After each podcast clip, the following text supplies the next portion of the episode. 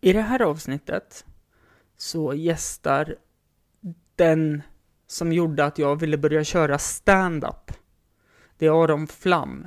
Han är som fantastisk komiker och allt han har gjort inom komedi hittar ni på hans YouTube-kanal om ni söker på Aron Flam. Länkarna finns även i beskrivningen på avsnittet. Det är helt sjukt, för jag är nervös i hela avsnittet. När vi lägger på så släpper nervositeten. För då känns det som att nu kan jag börja bete mig som en människa igen. Jag är helt mållös, jag är helt starstruck. Jag vill bara att Aron ska prata i 60 minuter. Och efter det här avsnittet så kommer det en låt. Den handlar om någonting man ska tänka på när man läser tidningar, tittar på nyheter och allting. Och jag tror att du också Aron, om du lyssnar på det här avsnittet, kommer att uppskatta det. Aron, jag hoppas att vi kommer att ses och då hoppas jag att jag får bjuda dig på ett glas vin. Sen glömmer jag bort ett av Arons skämt som han försöker referera till. Och jag vet ju att det handlar om bubblor, Aron. Alla älskar väl bubblor? Här kommer avsnittet.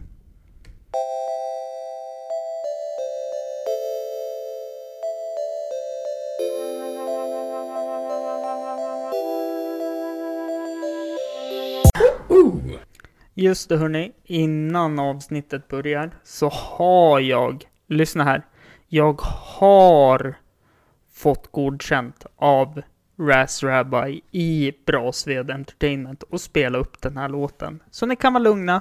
Brasved hittar ni också här nere. Om ni trycker på deras namn så kommer ni in på deras Instagram-sida.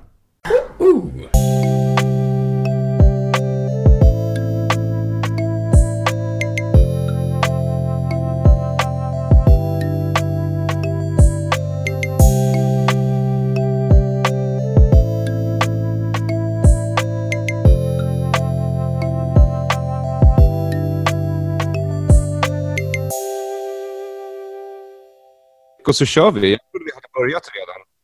Ja, och då vill jag önska alla eh, som lyssnar att, eh, eller önska, jag vill eh, hoppas att alla haft en bra midsommar, för jag har haft en ofantligt bra midsommar och början på det nya hundratalet, nej slutet måste det bli, nej början, så får jag äntligen med mig en av anledningarna till, alltså jag är helt skakig, en av anledningarna till att jag började med stand-up, Aron Flam, välkommen hit! Eh, tack så mycket, eh, Hampus, från Hampus runda bord, Jämtlands mest lyssnade podcast och det enda riktiga ljuset, ska vi säga, i det jämtländska mörkret. Det är en ära att få vara med. Ja, och du vet äran är ännu större för min del. Jag vet att när vi pratade i torsdags så, så berättade jag att jag var ju så starstruck. Ja, det är fortfarande. Jag kan ju typ inte prata känner jag, men jag var så starstruck och då sa du någonting om att du har känt likadant när du träffade Dog Stanhope första gången. Ja. Och om du, och om du var lika stor som Dog så har jag satt... Inte. Nej, men eh, i mina ögon Mm. Eh, så eh, har jag satt mina förväntningar väldigt lågt på livet, sa du?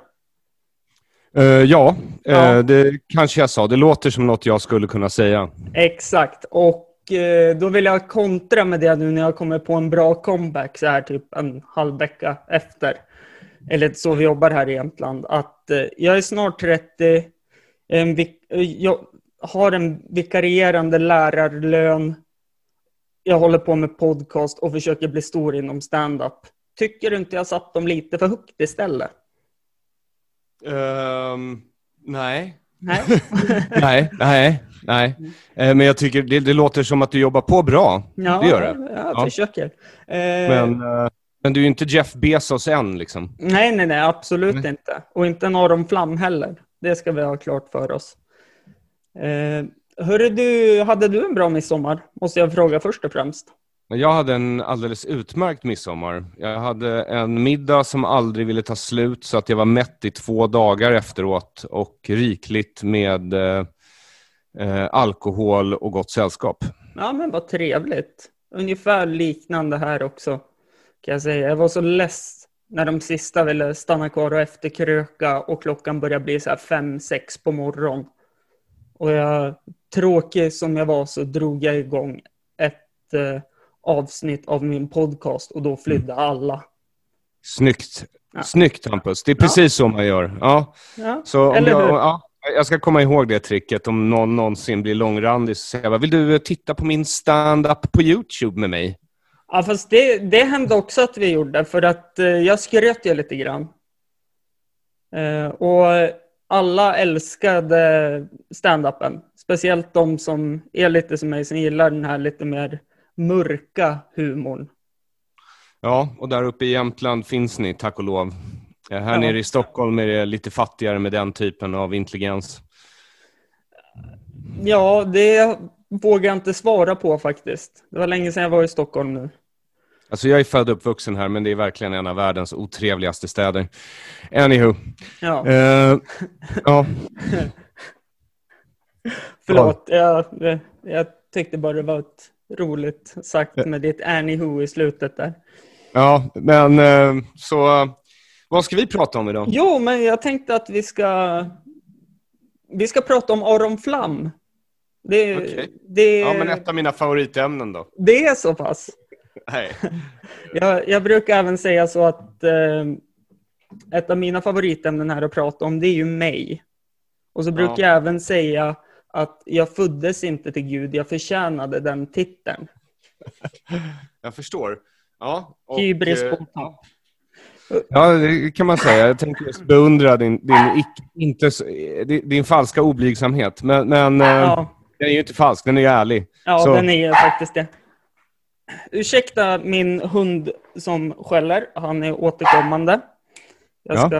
Eh, Men han vill nog bara hälsa på mig liksom. Ja, jo, alltså han, han skulle nog älska dig, för han är mörk och eh, opolitlig.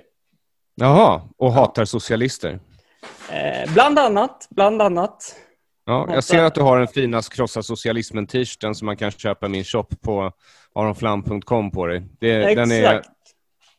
Den, den får fram färgen i dina ögon på ett smickrande sätt. Tycker. Mm. Hörru du, nu kommer jag ju göra hartassar här då, efter jag har strypit min hund. Ka- är det okej om du väntar i någon sekund? Ja, Ja.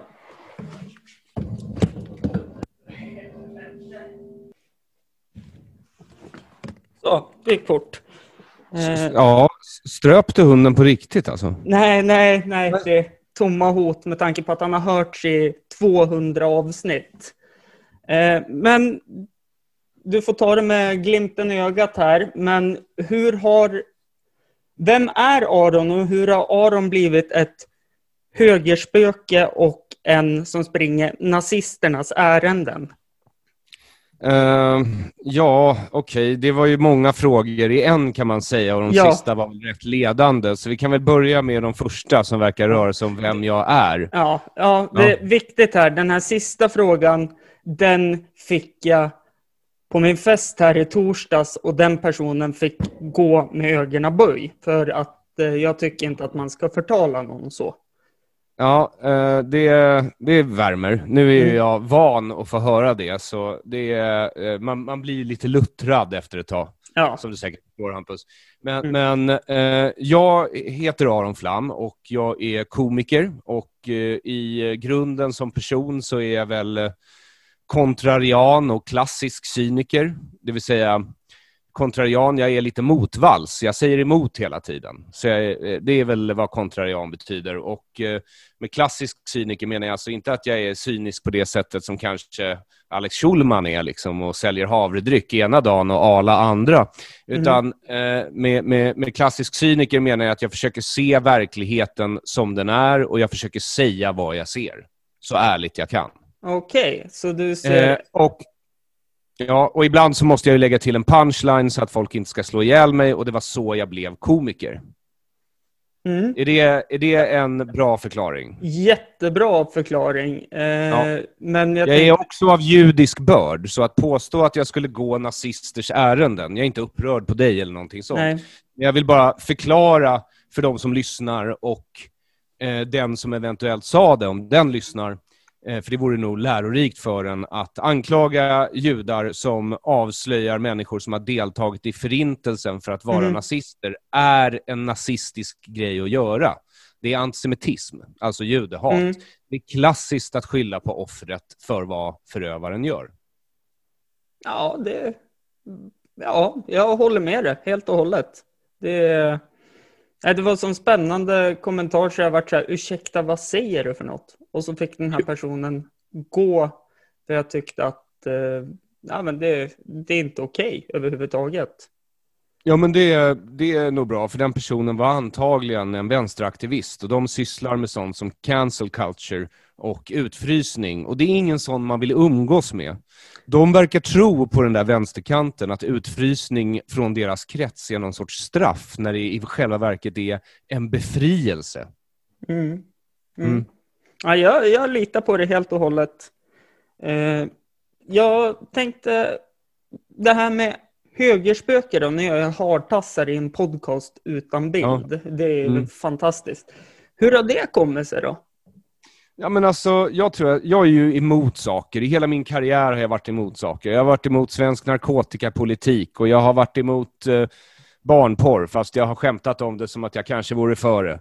Eh, och eh, det är liksom, eh, jag, jag har varit, eh, ja men jag har ju tagit ställning emot en massa saker, vanligtvis baserat på eh, att det finns något sorts grupptänk, alltså konsensuskultur och sådana där saker, har jag kritiserat under hela min karriär och eh, även innan det när jag var ett litet barn. För jag står inte ut med det. Liksom. Jag står inte ut med eh, grupptryck. Mm. Väldigt lätt sätt att sammanfatta det på. Mm. Eh, och eh, en av de projekt jag har eh, drivit, alltså jag har ju drivit massor med, med fina projekt, men ett av projekten jag drivit och faktiskt driver fortfarande är Krossa socialismen. Mm. eftersom och det är socialism- på väg att lyckas känns det som nu va? Ja, du bor ju eh, ute i det riktiga Sverige, så jag hoppas att du har rätt. Men här i Stockholm så eh, märks det här krossandet inte lika mycket eftersom eh, den här socialistiska eliten av höga herrar och eh, ännu högre damer, och då menar jag höga på crack, ehm, sitter här och dömer folk dagarna i ända för våra skattepengar. Mm. Ja, jag kan väl Mm. sä- säga att här uppe i landet är det väl, jag vet att innan valet så var det Socialdemokraterna som styrde här i Jämtland och Östersund Mm. och nu är det Moderaterna och det är ingen skillnad skulle jag väl säga. Nej, det, det, det är ju inte det. För eh, jag brukar säga i Sveriges riksdag så har vi eh, ett antal socialdemokratiska partier. Vi har eh, Vänsterpartiet Socialdemokraterna. Vi har Socialmiljöpartisterna. Vi har Socialdemokraterna, Socialcenterdemokraterna, Socialliberalerna, Socialmoderaterna, Socialkristdemokraterna och Social-Sverigedemokraterna. Ja, det känner jag igen från din fantastiska podcast Dekonstru- ja, Dekonstruktiv kritik. Ja, eh, och jag beklagar att ni eh, lider under deras ok där uppe i Jämtland. Jag ser er annars som eh, The Free Folk, eller Game of Thrones wild, Wildlings lite. Ja, jo, det, jag håller på att jobba på det nu så jag får det här långa skägget och kan bära min högaffel med ära. Snyggt. Jag hoppas att din GP är slipad, ty den kommer behövas snart. Ja, ja, som, zombieapokalypsen är nära. Ja, du sa socioapokalypsen va? Ja, något sånt. Ja, Det är något. väl samma sak ungefär. ja. Eh, Mm. Men du, för att komma lite till, tillbaka till Aron och inte bara s- sitta här och skämta på... Ja, men så här, okej, så de kallar mig högerspöke för att jag är Mm. emot socialism. Jag vill inte eh, direkt för eh, nödvändigtvis höger. Däremot så finns det ingenting du kan säga, tror jag, som skulle övertyga mig om att socialism är en bra idé. Det har prövats på massa platser i massa tider och det misslyckas alltid. Det får alltid katastrofala resultat. Mm, Och det är väl den perioden av socialismens herravälde vi är på väg in i Sverige och har varit på väg in i rätt många decennier, skulle jag tro. Ehm, mm, och det är väldigt tråkigt. Och jag tänkte, jag menar, det är inte som att jag är dum. Skälet till att jag satte igång Krossa socialismen, det hade att göra med att socialister på första maj, liksom arbetarrörelsen går alltid runt och skriker att de ska krossa massa saker. Krossa USA, krossa sionismen, krossa kapitalismen, krossa Almega, eh, krossa Mr Cool, krossa, krossa ja. saker. Ja, och då tänkte jag att det vore kul att spegla dem och visa hur fult det är och säga att man vill krossa saker. Så jag tryckte liksom en skylt med krossa socialismen. Ja, och de tog ju jätte, jätte illa vid sig såklart. Därför ja, att det ju, ja. Jag har sett videon och det är väldigt spännande när det står ett gäng tonåringar som nästan tugga, spottar fradga på när de skriker att hela Sverige hatar fascister. Precis, också, och de tror ju att jag då står på maktens sida när det är deras parti som sitter i regering. Så det hela är ju minst sagt väldigt sinnesförvirrat. Mm. Eh, och Det har med socialism att göra, tror jag. Det är en av de många, många negativa konsekvenserna, att folk blir förvirrade som fan och att upp är ner och ner är upp. Eh, så jag tryckte massa t-shirts och massa muggar och sen har jag drivit det här då antisocialistiska, inte pro-höger, tro mig, utan antisocialistiska projektet eh, sedan dess och kommer väl fortsätta göra det till socialismen är krossad. Och nu är det så här, jag tror ju inte på riktigt såklart att det är jag som kommer krossa socialismen. Socialismen krossar alltid sig själv. Mm. Däremot så upptäckte jag och har upptäckt genom mina studier i historia att det är aldrig någon som tar åt sig äran för att socialismen krossar sig själv. Socialismen vill ju inte ta åt sig äran för att den har krossat sig själv. Så då tänker jag, alltså, ja. jag, tänker, jag tänker ta på mig äran för att ha krossat socialismen. Ja, Även om alla vet att det är givetvis socialismen som krossar ja, men, För att det är en eh, urbota dum ideologi. Liksom. Någon måste ta ansvaret. Och Exakt. jag är hedrad om det är så att eh, du får det ansvaret. Eh, eh, tack så mycket.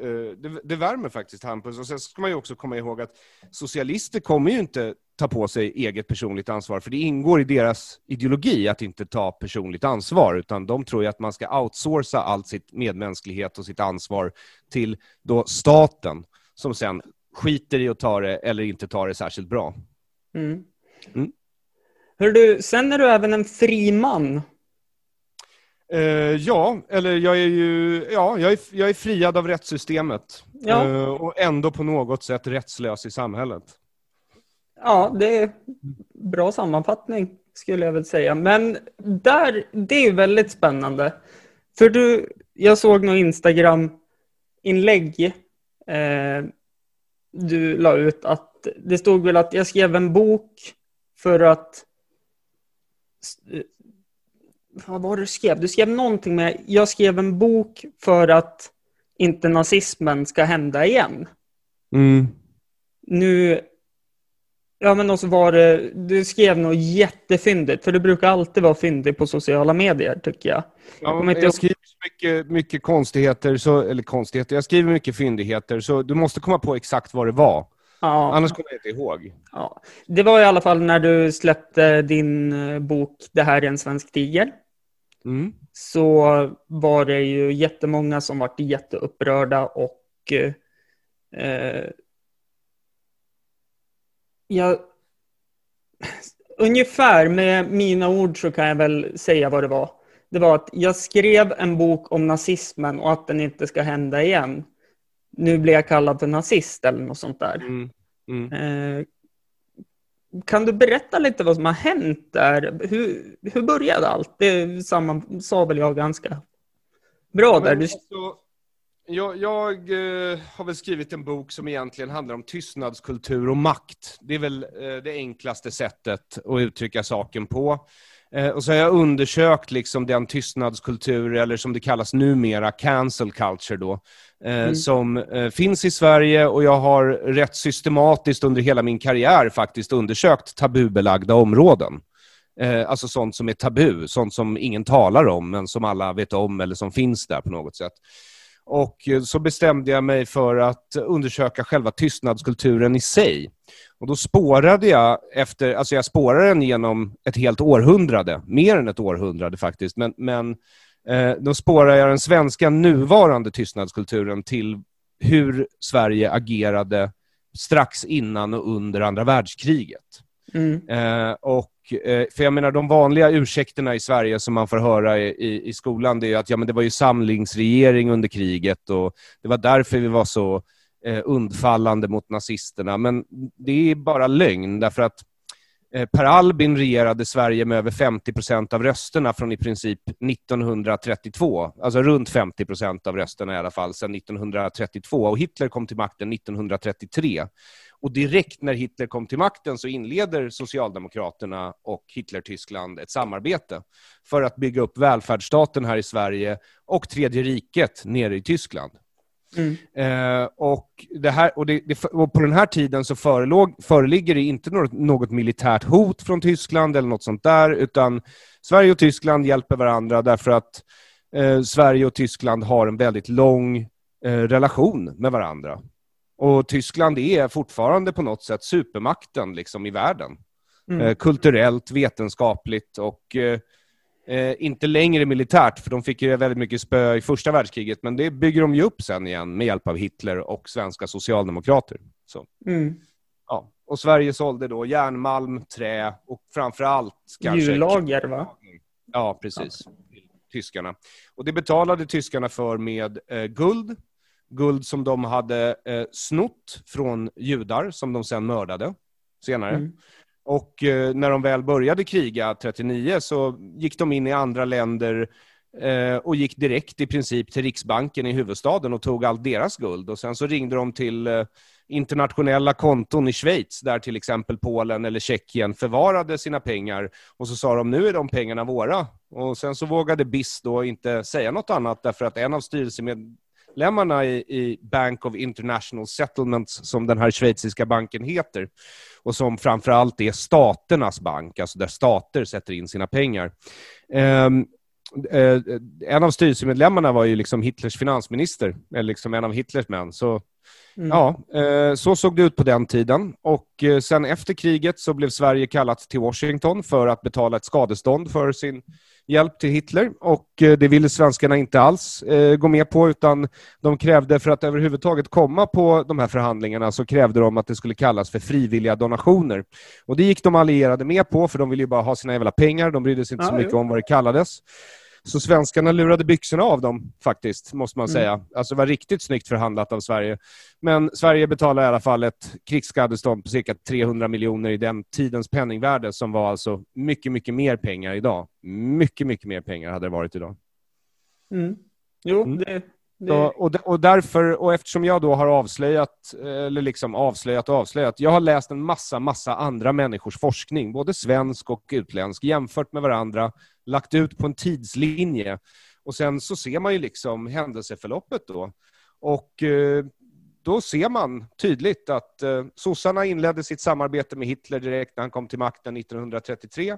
Det fortsatte inte till 1943 som är den officiella historien i Sverige och som är anpassad efter den internationella historien eftersom mm. de allierade började vinna 43 och då vill man ju vara på rätt sida från 43. Utan handeln med Hitler-Tyskland eh, från Sveriges sida fortsatte ända till november 1944 i princip när kriget var över. Det var ju, det var ju liksom i maj var det helt över 45. Så redan i januari gick ju ryska trupper in och befriade mm. Auschwitz.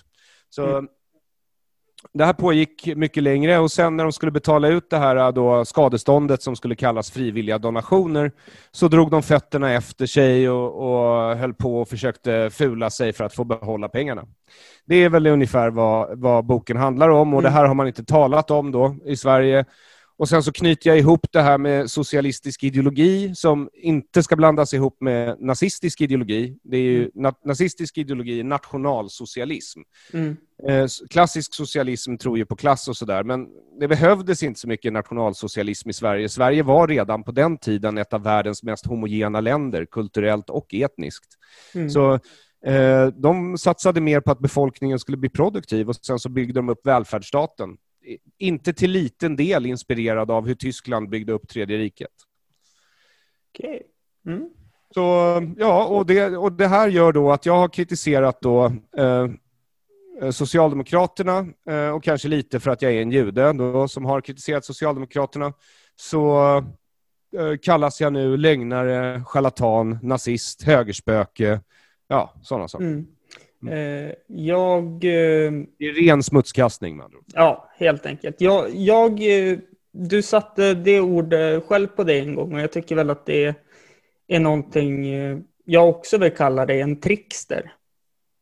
Ja, Och det tycker jag passar eh, så bra in på dig för att du, när du är med i olika sammanhang så tycker jag att du kan slänga in det bra överallt. Tycker jag. Vad menar du med slänga in det bra överallt? Nej, men du, du kan eh, prata på ett folk där du är med så att alla förstår. För det här förstod Jaha. jag jättebra. Du får ju tänka på att eh, härifrån Jämtland, det är, jag vet inte hur mycket det är generationer av inavel. Så att det är, jag förstod och då tror jag att mina lyssnare också förstår. Ja, det, jag hoppas att du har rätt, för jag har ju försökt förklara det här i åratal nu, men eh, det verkar ju som att eh, vissa delar av vänstern inte förstår eller inte vill förstå. Och det, det tråkiga med det, det är ju att, så här, för eh, när min bok kom ut så var det ju en hel del såna här från Alternativ för Sverige, etnonationalister, alltså eh, Mm. nazister eller vad man ska kalla det för, och eh, NMR-are som hatar på boken. Och nu hatar ju då vänsterpartister och socialdemokrater också boken med ungefär samma argument. Eh, och det är ju Mm. lite in, intressant att se då att den här liksom tunna slöjan som skiljer socialismen från nationalsocialismen har börjat eroderas på det sättet. Och jag skyller på det vi idag kallar woke eller identitetspolitik. Liksom. Mm. Eh, Det är verkligen en sammanblandning av alla av 1900-talets allra sämsta politiska idéer i ett. Mm. Och det är de som tyvärr styr stora delar nu och har Ja. väldigt mycket makt. Så är det. det. Jag lyssnade på ett avsnitt med dig igår, ett gammalt avsnitt som jag hade missat från din podcast. Eh, Mm. Om eh, pressstödet och eh, regeringsstödet, heter det så? Partistöd. Partistöd. Det var väldigt eh, intressant att Ja, lyssna på. Och speciellt när, som du säger, public service som är ägt av regeringen, skulle jag vilja säga. Eh, ja, det kan man säga utan Ja. problem. och tar mina pengar, jag som inte ens tittar på tv. Om, Nej. om det inte är, som nu, jag som är fotbollsintresserad, någon gång måste jag ju titta för att de visar matcherna på SVT. Eh, Jo, men hade inte SVT funnits så hade de visat matcherna någon annanstans. Jo, och hade kunnat titta på dem där och betala frivilligt bara då. Exakt. Eh, men eh, så de tar ju mina pengar. Men att det får visas på någonting som finia, fin, finansieras av tjuverier. Det tyckte jag var Ja. väldigt intressant att lyssna på. Och sen försvarar de det också med såna jävla bullshit-argument. Alltså, du vet så här, eh, ja men vi måste ha en mångfald av idéer. Eh, eh, så vi, vi centralstyr allihopa från men- en punkt. Det är de inte måste så man får en mångfald av idéer genom att centralstyra dem, utan man Släpp släpper dem dem. fria. Ja, exakt. Eh, det håller jag med om. Men på tal om lite SVT ändå. Eh, vet du när jag fick upp ögonen för dig? Nej. Det var folkets främsta företrädare. Yes. Fan vad rolig. Alltså jag, ska, jag tittar på dem fortfarande. Tack så mycket. Hur jävla rolig du är. Eh, men även så hade du en podcast som eh, med eh, två komiker. Också. Eh, T- TS Knas. Ja, det hade jag. Det är korrekt. Och eh, då tänkte jag, då är vi väl kanske inte riktigt i början, men jag tänkte när började allt med humorn? Uh, alltså jag skrev väl hur... Alltså jag, eh, jag blev klar med universitetet. Jag läst finans och filmvetenskap. Mm. Två separata examina. Och sen så har jag väl pluggat lite på Poppius, för jag har alltid drömt om att skriva. Mm. Och eh, jag började skriva långa reportage i Faktum om svensk narkotikapolitik. Faktum är en sån här gatutidning som säljs i vissa städer, ungefär som Situation Stockholm. Mm. Eh, och eh, då blev man ju rätt utfryst på grund av det. Eh, och sen, jag har alltid älskat humor och skrivit väldigt mycket skämt och humor, men det är svårt att sälja humor eh, i västvärlden om man inte bevisar att man är bra på det genom stand-up. Mm. Eh, och eh, till slut så utmanade jag och min eh, vän Jonathan Unge varandra då på stand-up i vad vi inte visste var amatör-SM, Bungy Comedy. Ja, okej. utan vi, för hemsidan såg det bara ut som så här, utmana dina arbetskollegor på stand-up, låt oss se om de är så roliga. Ja. Mm. Men det var väl något, något sorts, i alla fall inofficiellt amatör-SM. Och eh, så eh, vann jag då tredje gången jag så, stod på scen, så vann jag amatör-SM. Eh, och det var Grattis. väl 2007, tror jag. Ja, tack så mycket.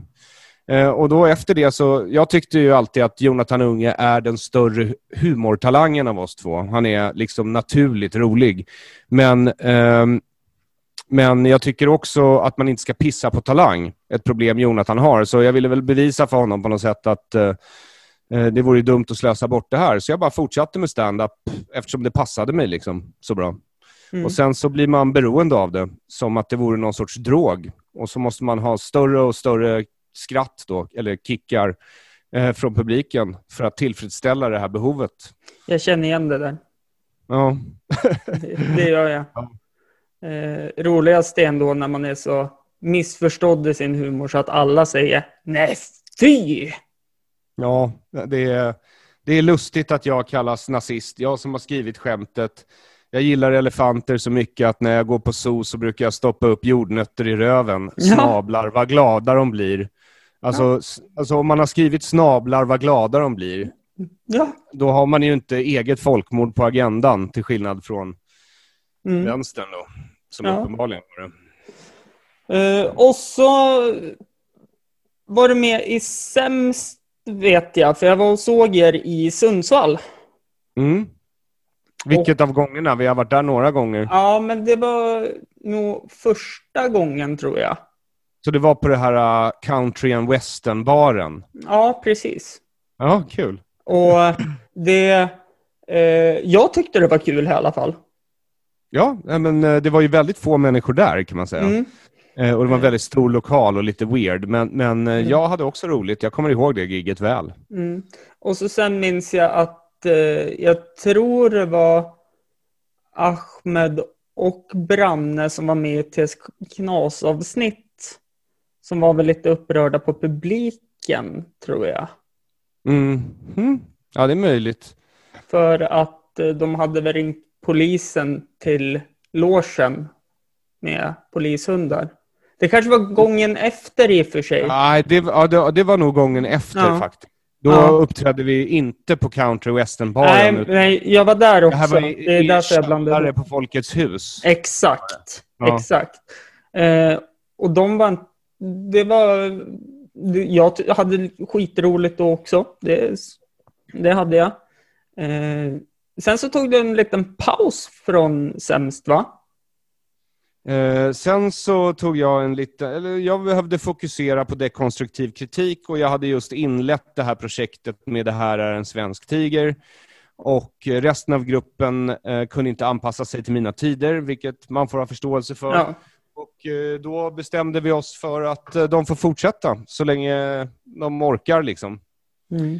Eh, ja, Sen hoppar du in igen och då vet jag att... eh, För du har en special, tror jag, på din YouTube-kanal från när du kör på Sämst. Mhm, mm. igen, något år efter. Det är väl året efter till och med. Ja, jag, då- jag, jag har släppt mina eh, specials och eh, får stå för det. Mm. Men, men den jag tycker är bäst, det är ju faktiskt den här bootleggen med bara ljud. Ja. Aron Flam scen. Den, den är bäst, tycker jag. Mm. Om man ska lyssna på någonting rekommenderar jag den. Men, men vad tänkte du säga? Om Nej, vilken, var det här nej. kön eller? nej, jag minns inte exakt vilken den var nu. Men jag skrattade så jag vek mig när du sa, jag tror det var någonting om att Jonathan hade ringt för de behövde en jude som kunde det här med pengar.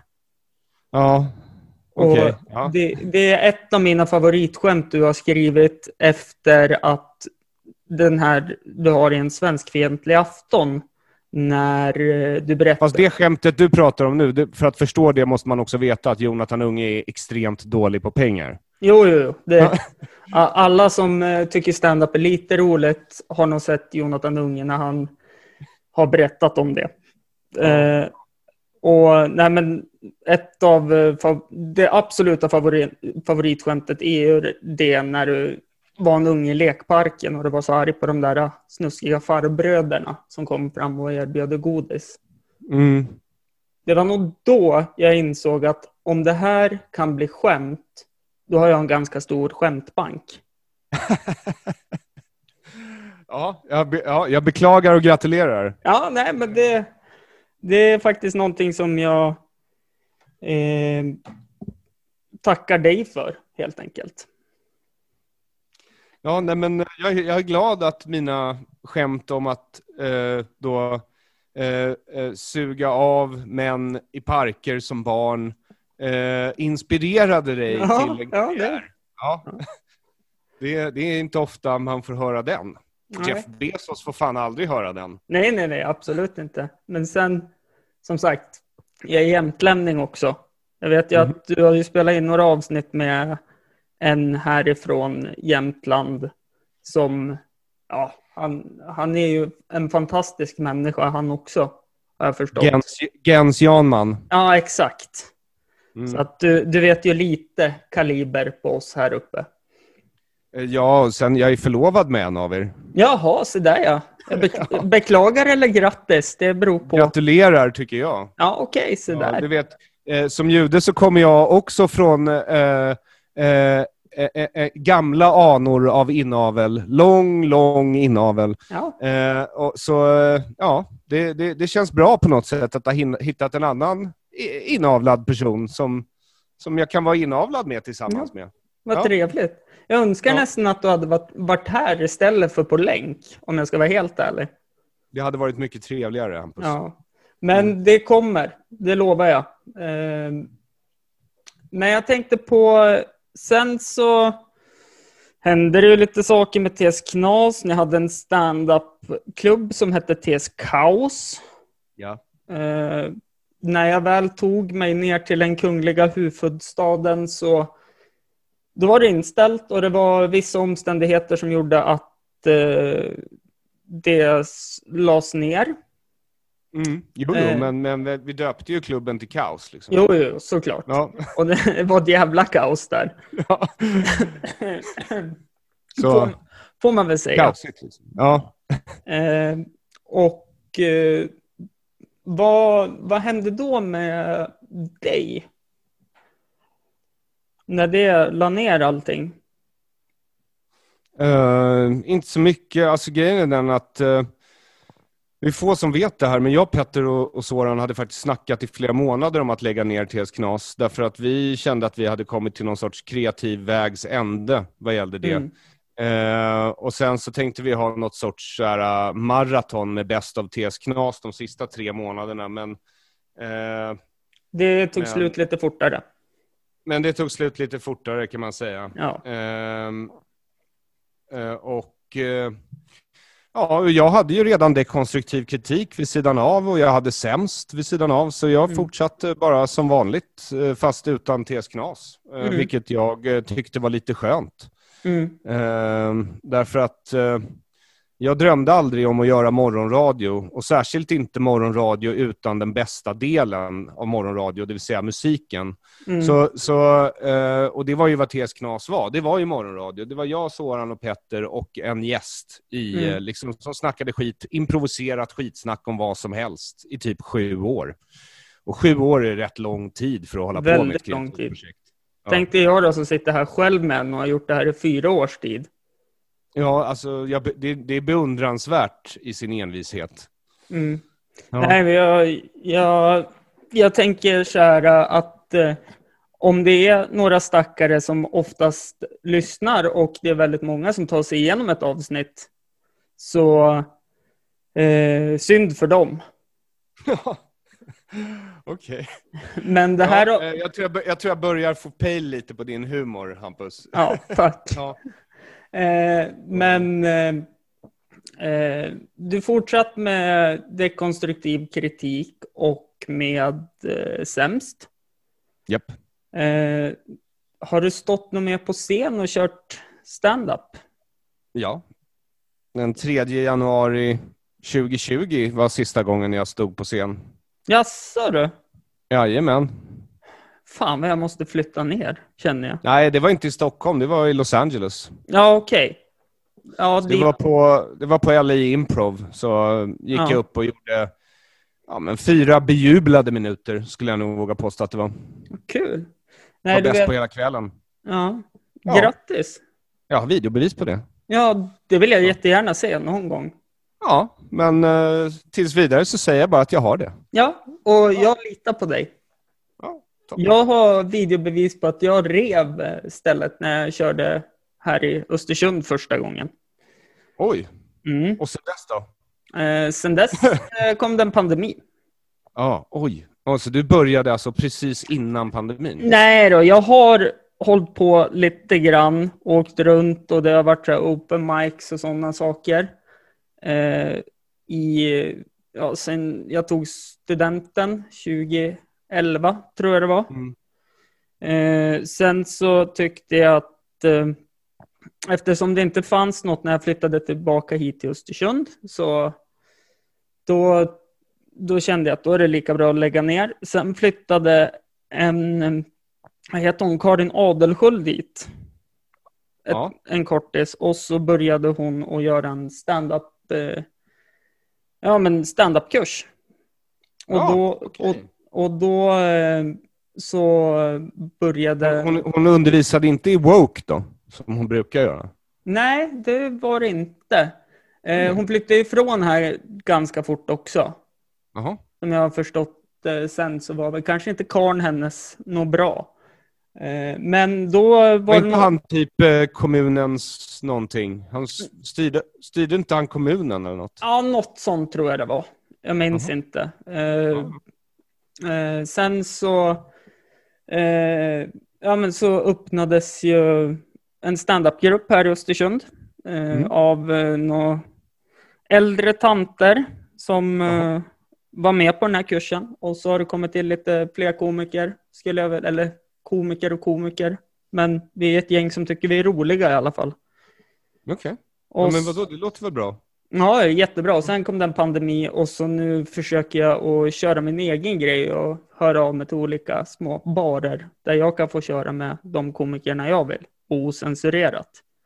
Ja, det vad- låter ännu bättre. Ja, för de, eh, de skämten man vill dra, eh, de eh, flyger inte så bra här när sekten Jämtland är så inrotade i ett fotbollslag som finns här. Och vad är det för fotbollslag för oss som inte är så intresserade av idrott? Östersunds fotbollsklubb. Okej, ja, men de, Eh. de känner glädje och stolthet över Östersunds fotbollsklubb helt Ja, enkelt. som är eh, framtaget av ekonomisk doping. Just det, var det inte någon dokumentär om det här? Ja, precis. På Uppdrag eh, granskning tror jag det var. Just det. De Mm. hade lurat till sig en massa pengar från kommunen för att köpa spelare, var det så? Ja, bland annat. Eh, och eh, de hade väl en person, nu är han väl i hovrätten, så jag ska akta mig så jag inte förtalar honom eh, och säger någonting. Men han vart ju dömd på massa åtalspunkter i tingsrätten som inte ens togs upp i rättegången. Men han, han ägde väl även det här kända Östersundshem där alla hyreslägenheter ligger, som är kommunägt, tror jag väl att det är. Jaha. Eh, och där så får det in väldigt mycket pengar och så sen eh, hade han ju även något annat, några olika kontakter och sådana saker och så var det väldigt mycket pengar som försvann och kom till klubben och de köpte någon ölbarack för 4,7 miljoner. Tror jag det var. Oj.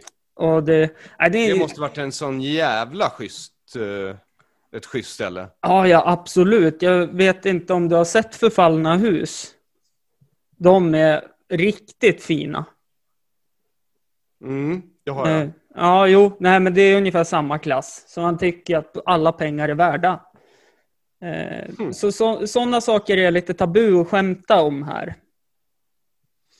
Jag förstår. Och Eh, då- Det är lite känsligt liksom. Ja, och då, då är det lite mer kittlande och skämta om det, helst på ett dåligt sätt så att ingen förstår att man skämtar. Så att de blir upprörda istället. Då mår jag gott. Jag känner igen behovet. Men någonstans på vägen bör du hitta en slutpunchline så de får katarsis och kan skratta lite. Men du känner dig sårad av den här händelsen, eller hur? Eh, jag känner mig sårad av att majoriteten av Östersundsfolket eh, inte kan se igenom vad som har hänt. Utan att de eh, menar på att det är ju, det är ju inte fotbollsklubbens fel, det är ju en person. Jo, men det är den personen som har byggt upp hela fotbollsklubben. Ja. Och då tycker jag väl att det är fel. Ja, men de flesta deltog också i glädjen och gamman och sådär. Och, och investerade sin egen eh, person i det hela kan man säga. Sin ära och sin heder. Ja, ja och såklart. eh, då tar det ju emot liksom. Mm.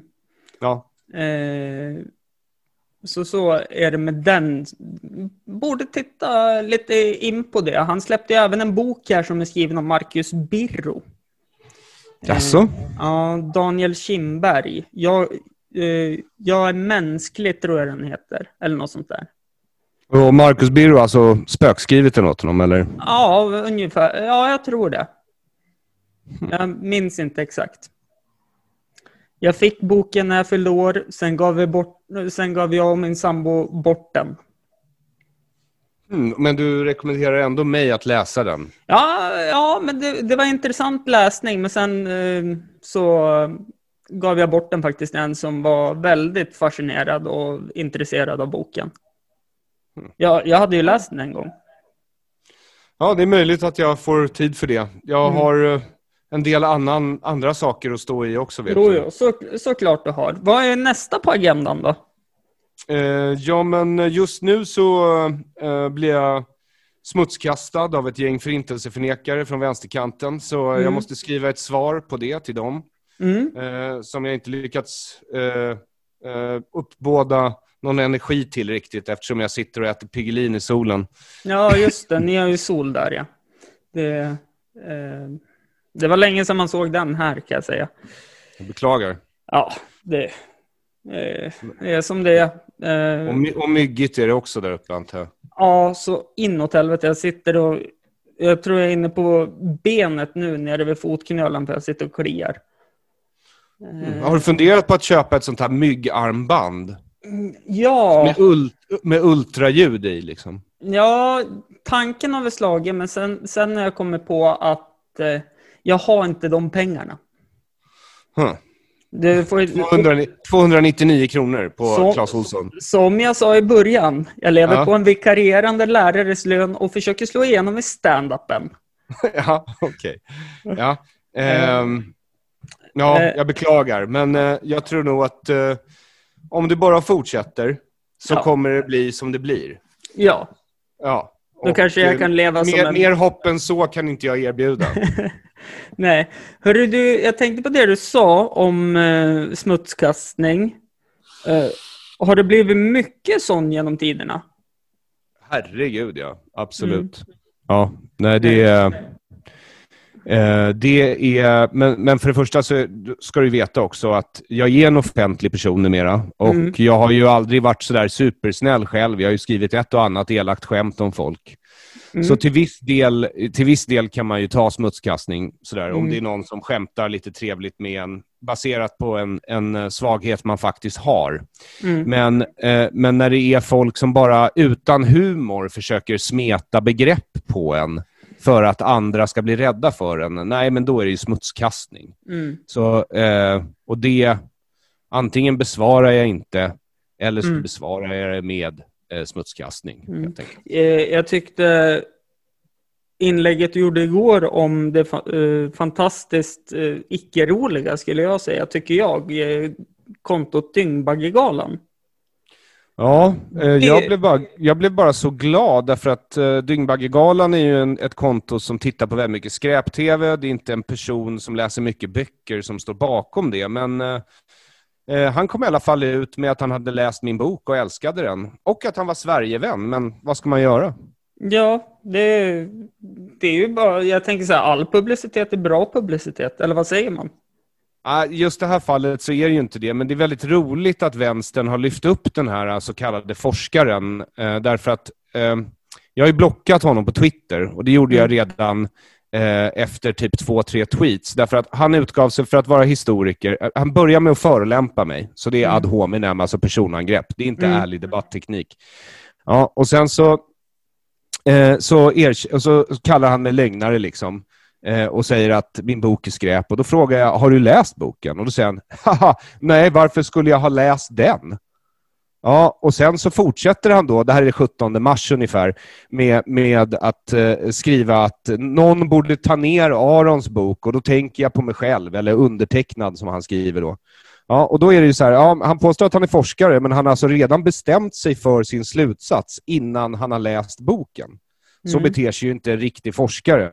Och Sen så håller han på med det här då i tre månaders tid, tills jag vinner rättegången nu för, mm. i hovrätten för några dagar sedan, eller får, får min dom i alla fall, ja. mitt frikännande. Och, eh, eh, och Han håller på med det här i tre månader dygnet runt. Och Han har ju egentligen bara tre intresseområden i livet om man går, från hans twitter, alltså går på hans Twitter.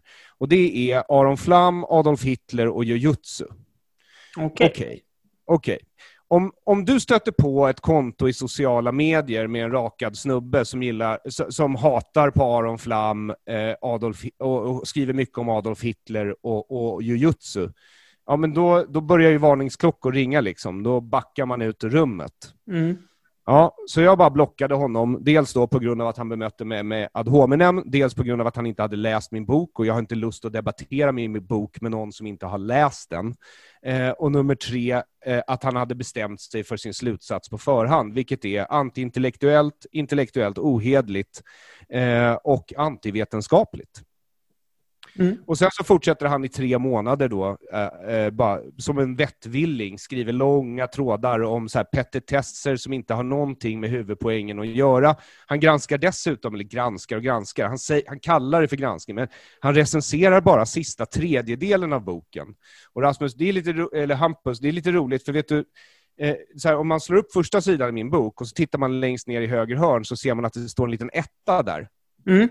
Ja, och det, den där lilla ettan, den indikerar alltså att det här är första sidan i boken, det är där man börjar läsa. Och sen ja, när man bläddrar precis. i boken så ser man att i varje litet högerhörn så har jag skrivit en det, siffra, och de här siffra, siffrorna... De ja, ökar de va? På, va? De ökar va, i storlek? Exakt, de går i ja. kronologisk ordning. Och det är, det är ju alltså för att man liksom helt enkelt måste Eh, läsa boken i den ordningen och inte bara ta en liten del av boken och sen döma ut hela boken på grund av att man missförstått det. Mm. Eh, och sen eh, så håller han ju på att retweetas av massa typiska såna här vänsterkonton, så här haveristerna eller Viktor Pressfeldt som är en sån här låtsasforskare som säger att han forskar på nyliberalism som att det vore ett forskningsområde, när han egentligen är typ AFAs inofficiella pressfotograf. Eh, och massa andra. Men han har alltså bestämt sig på, för sin slutsats på förhand, den här rackaren, och jag har bara blockat. Och så ibland så går jag in och tittar lite så här från något annat konto för att se vad han håller på med. Och då har han skrivit någonting i stil med så här Aron Flam påstår att Axel Hägerström eh, undervisade i juridik på Uppsala universitet, när han egentligen in, eh, undervisade i straffrätt. Haha, mic drop. Och straffrätt är ju juridik, så jag ja. såg liksom ingen anledning att svara på de här vansinnesutbrotten som han har i tre månader tillsammans med information om Adolf Hitler och jujutsu. Eh, men sen så visar det sig då att eftersom jag, eftersom jag vann rättegången och vänstern i Sverige inte kan tillåta någon att glädjas så mycket som en sekund av all den avund som kokar inom dem, så, eh, så bestämde sig då Johannes Klenell, en ytterst oseriös vänsteraktivist som har blivit chefredaktör för den pressstödsunderstödda tidningen Arbetet, alltså en kommunistblaska. Han bestämmer sig för att ge utrymme till den här eh, Nilsson, då, herr Nilsson som jag kallar honom. Har du sett herr Nilsson? Ja, du fattar. Men mm. i alla fall. Ja. Mm, då, då, ger han alltså utrymme till en en, en person som utger sig för att vara forskare, och det är klart han kan vara forskare, han kan ha fått en titel. Det är fullt av aktivister på våra universitet i Sverige som egentligen är vänsteraktivister, men som försörjs av våra skattepengar, precis som public service, och sen utnyttjar sin makt för att missbruka den och bete sig som svin. Ja, men mm. i alla fall. Så, eh, så nu, har han ju, nu har han ju skrivit då, då, nu har de ju publicerat helt enkelt i press och understödd media och jag måste väl komma på något sorts svar på det här extremt antiintellektuella angreppet. Men det är också så här, han säger ju själv till den här tidningen, så säger han så här, jag har hållit på i tre månader och jag kommer alltid hålla på. Ja, okej, okay, uttrycker sig en seriös forskare så? Nej, en seriös forskare läser ju hela boken utan att ha bestämt sig för sin slutsats och recenserar den först när han är klar med att läsa boken. Och sen publicerar han den recensionen en gång och sen är det nog med det. Mm. Att svara massa, ja det går ju inte, det är ju vansinne. De har ju lyft upp en sinnesrubbad människa liksom. Mm. Ja, Eh, och, sen, ja, och sen så är det så att efter ett tag så hänger sådana här människor sig själva. Och det gör han därför att han förnekar då hela Sveriges guldhandel med Tyskland, Mm. som är väldokumenterad, inte av mig, utan av andra eh, människor, så kallade riktiga historiker. Det finns två Mm. statliga offentliga utredningar om det här. mm, 1998 kolon någonting och 1999 kolon 20.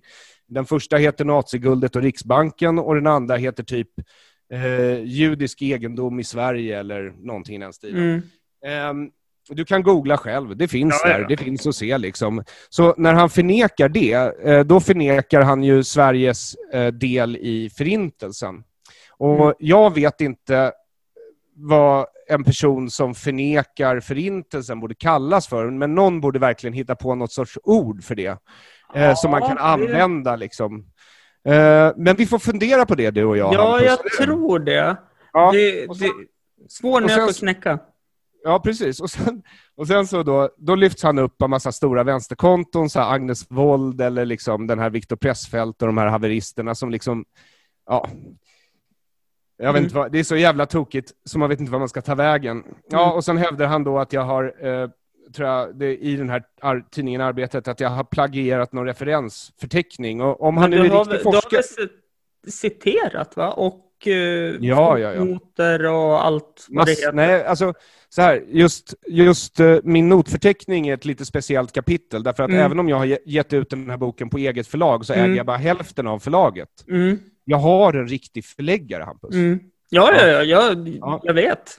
Och den förläggaren sa till mig, eh, jag vet Aron att du är ett stort fan av siffror i text och fotnötter, men, och, och du vill ha en notförteckning, men nu vill jag, jag vill tänka ett på läsvänligheten. Det måste Mm. vara läsvänligt. Så vi kan ha en notförteckning, men inga siffror i texten och inga fotnötter, utan vi, vi tar citat ur texten och så lägger vi till Ja, så, så har vi citaten i ordning så, och så vis, källhänvisar vi på det sättet. Och sen, du kan Mm. inte få med alla Nej, dina nej. n- n- fotnötter därför att det här är inte en akademisk uppsats. Det här är en populärvetenskaplig bok.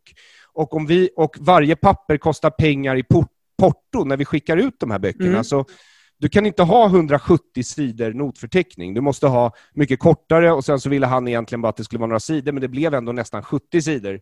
Så det är Mm. rätt mycket noter, liksom, de viktigaste. Så de är med. Men Eh. tänk på de stackarna som verkligen älskar att gå igenom notförteckningar som inte Ja, med det. De kommer ju Ja. gråta. Ja, ja, men jag är sån och när jag tänker på det så gråter jag lite faktiskt. Därför att jag älskar, alltså det är så jag ofta läser böcker. Jag läser Mm. böcker, hittar en fotnot och bara åh gud vad intressant, var kom det här ifrån? Och så, så tittar jag på det och så läser jag det. Ehm, men, men det är ju det här sättet de beter sig, alltså den här, Mik, den här Mikael Nilsson, han vet ju precis vad han gör. Han vet ju att jag har inte lämnat in en, en vetenskaplig avhand, doktorsavhandling i historia. Jag har gjort en metaanalys, en sorts Mm. metastudie över tidigare forskning, en kulturstudie. Och det handlar inte bara om andra världskriget, det handlar om ett helt århundrade av socialdemokratiskt maktinnehav och hur de har betett sig. Det är liksom kritik mot sossarna. Mm. Eh, Så det här är ren smutskastning från deras sida. Rent förtal, stalking liksom. Och om jag får Och, och cancel culture och Mm. kanske lite antisemitism. ja, men om, jag tänker så här, om man ska tänka sig in på deras sida, och vi har ju nämnt det att du kallas för högerspöke. Ja. De är ju de goda, du är ondskan själv. Ja, jag vet. Jag vet. Mm. Alltså att de tror det, vet jag. Eh, därför, och det är ju problemet med vänstern. Jag tror jag skrev det häromdagen bara på Twitter, att ehm, problemet med vänstern är att de ser sig själva som goda och att alla som står utanför vänstern per automatik därför är onda. Och då ursäktar det deras beteende mot sådana som inte är socialister och så beter de sig då ironiskt nog precis som de fascister de påstår att de inte är utan alla andra är. Men jag har jobbat med det här lätt, rätt länge. Som du, du har ju lyssnat på det, konstruktiv kritik. Mm. Du vet ju att jag har intervjuat säkert ett dussintal forskare och författare som har blivit Ja. smutskastade av vänstern för att de Mm. råkar ha rätt och vänstern inte vet hur de ska bemöta dem. Liksom.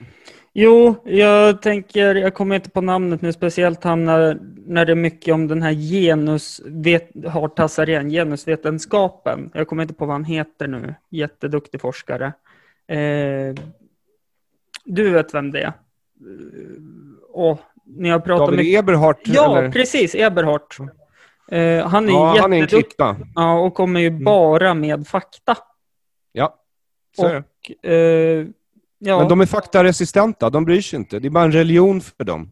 ja. Alltså, du vet alla de här lynchmobbarna de håller på med, eller lynch, digitala lynchmobbar och... Svansar eh, heter det i modern tid, har jag förstått.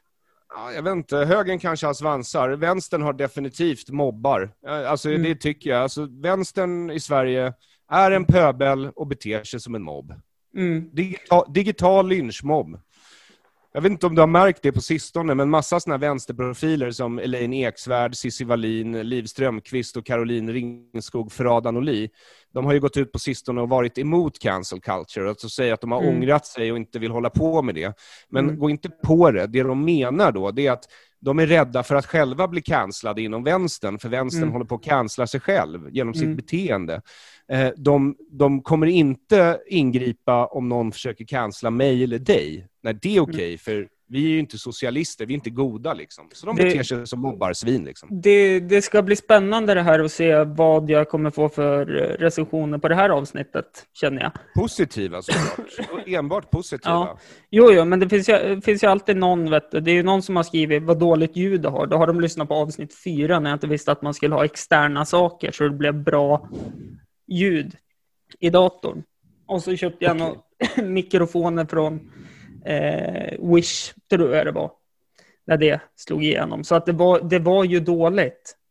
Men det är bara att gilla läget, eh, tänker jag att de tycker så. För jag kan ju inte ändra deras åsikt, att de tycker det är dåligt ljud, för de har ju rätt. Eh, Men jag tänkte, nu när du ändå pratar om det här med, och jag nämnde det här med att eh, högerspöken är onda, så tänkte jag Mm. berätta en liten sak för dig om mitt liv här när det var val. Mm. Eh, så, eh, lång historia kort. Jag är uppvuxen med en ensamstående pappa. Eh, han var nog både alkoholist och narkoman, har jag kommit på i vuxen ålder. Eh, och eh, ja, men du vet att det har varit mycket vänsterprat hemma hos mig. Mycket vänster. Man ska alltid rösta på vänstern eller Socialdemokraterna, för de vill Sverige väl. Och så jobbade jag som personlig assistent en sommar. Och så fick jag betala höginkomstskatt och tyckte att det här är ju för jävligt. Jag har jobbat hur många dygn, morgon och natt som helst. Jag har jobbat på minimumlön som enda utbildade personliga assistenten. Och så är det val och så har jag blivit av med mina pengar. Jag tänker det här är inte okej. för jag tycker att det är jag som har jobbat för mina pengar. Då ska jag väl inte betala ännu mer skatt för dem. Och så frågar min pappa efter många om och men. Ja, men vad röstade du på nu då? Och jag svarade Moderaterna. Och då fick jag till svar, varför hatar du mig? Mhm. Och det var ju för att han var ju vänsterpartist. Mm. Och eh, han var alkoholist, narkoman, förtidspensionär. Eh, så ha- hade Moderaterna fått makten, då hade han fått det mycket jobbigare. För då hade de säkert hittat någon annan uppgift åt honom att kunna jobba med. Ja. Och då, det brukar jag ha som skämt, men på ett lite roligare sätt än vad jag berättar för dig. Eh, och det brukar faktiskt flyga. Även fast Ja. det är kroatiskt styrt här och sådana saker. Och vissa jag kör stand-up med, där hennes man är väl, har ju suttit i regionen här som socialdemokrat och styrt. Ja. Det, är, det är djupt tragiskt tycker jag. Dels då att din far tycker att du sviker honom för att du eh, inte är riktigt lika politiskt retarderad. Men det är det här jag menar med att vänstern är en sekt. Liksom. Mm. Alltså, det är verkligen ont mot gott för dem. men, och, men sen, eh, och det är bara ett absurt sätt att se på världen på. Ett svartvitt, väldigt, väldigt kontraproduktivt sätt. Men sen vart han ju jävligt glad när jag fick pengarna eh, som jag även skattar på när man får tillbaka skatteåterbäringen har jag listat ut. Eh, och han sa, ja men det här blir ju kanon, för då kan ju du bjuda mig på bärs. Så då vart han ju glad igen. Mhm.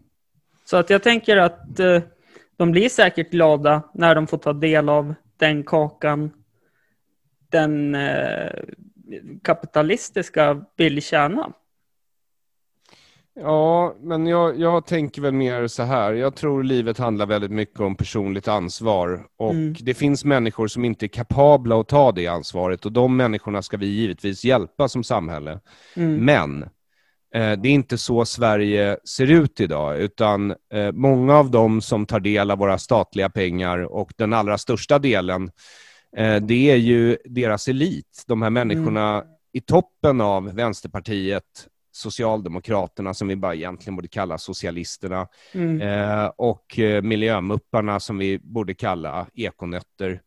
Mm. Eh, men vad... Eh, var de, det... det ja, liksom, förlåt att det är jag riktiga, ja, men det är riktigt, alltså de här, Jag har bevakat de här människorna, både som satiriker och poddare, i många, många år nu. Och det här är liksom eh, de sämsta.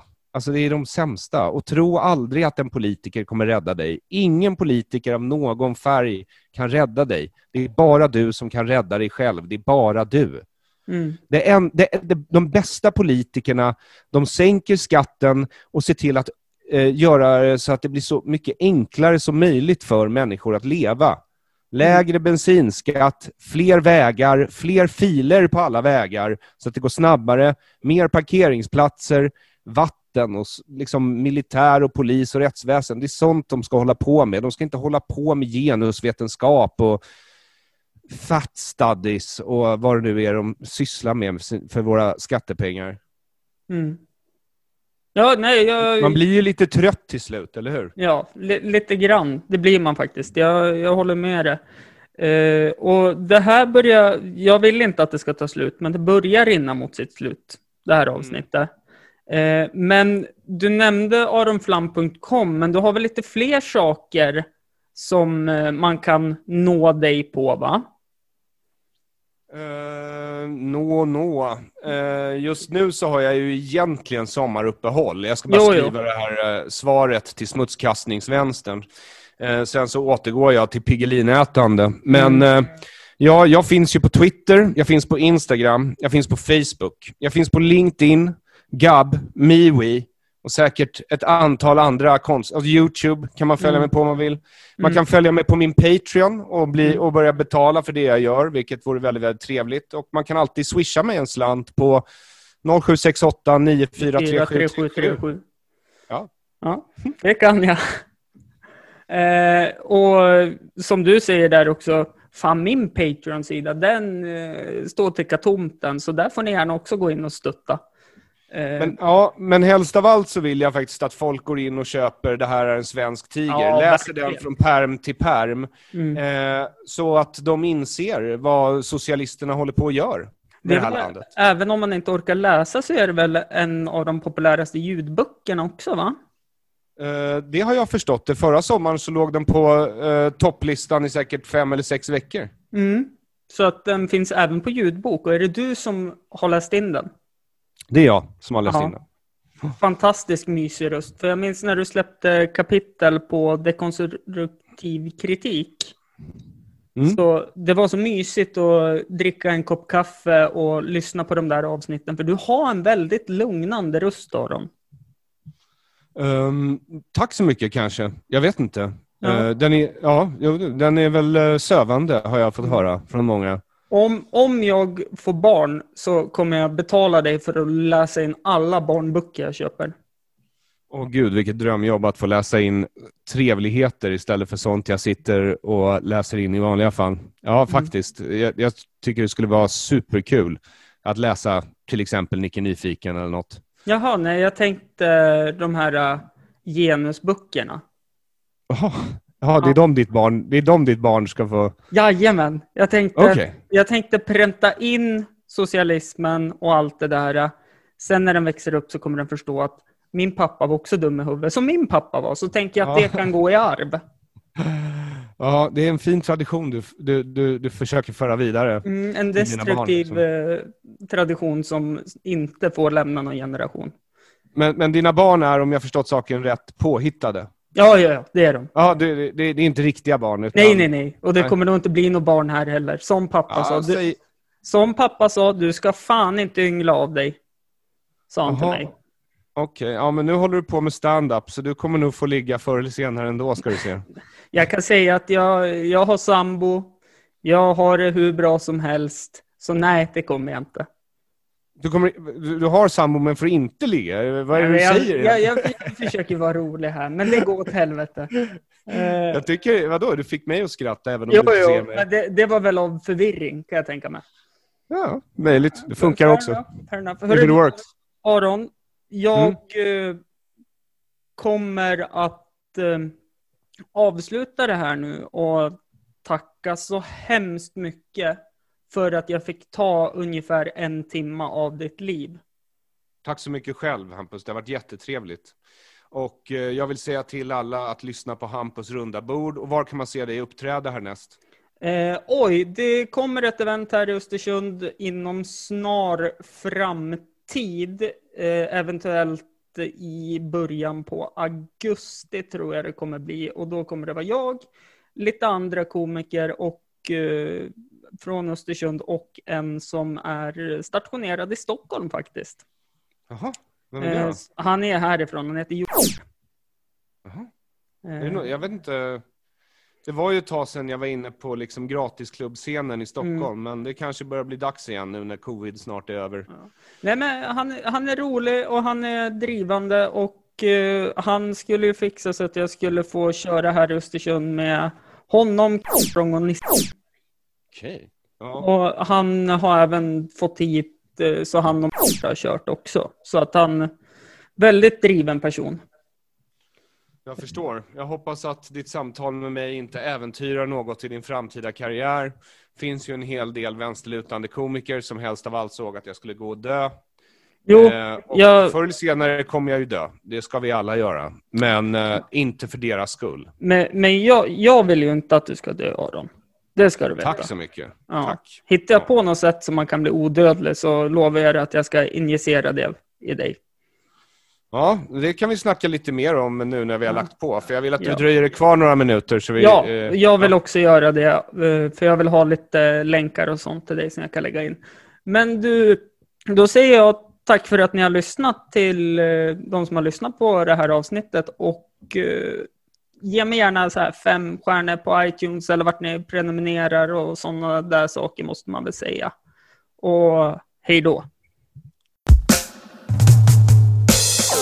Ras Rabbi, Duckface Killer News är idag som en thriller Börjar med bra sved och slutar med skogseld i Australien Kaboom!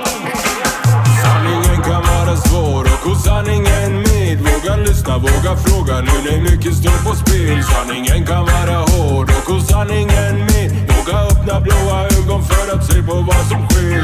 Milde som en duva, listig som en räv Tillsammans ska vi ta och klura ut det här. Folk de kan vara fula så vi sitter och vi lär. Sanningen finns här, blir inte lurad av det där. Nej På deras frukt ska vi se.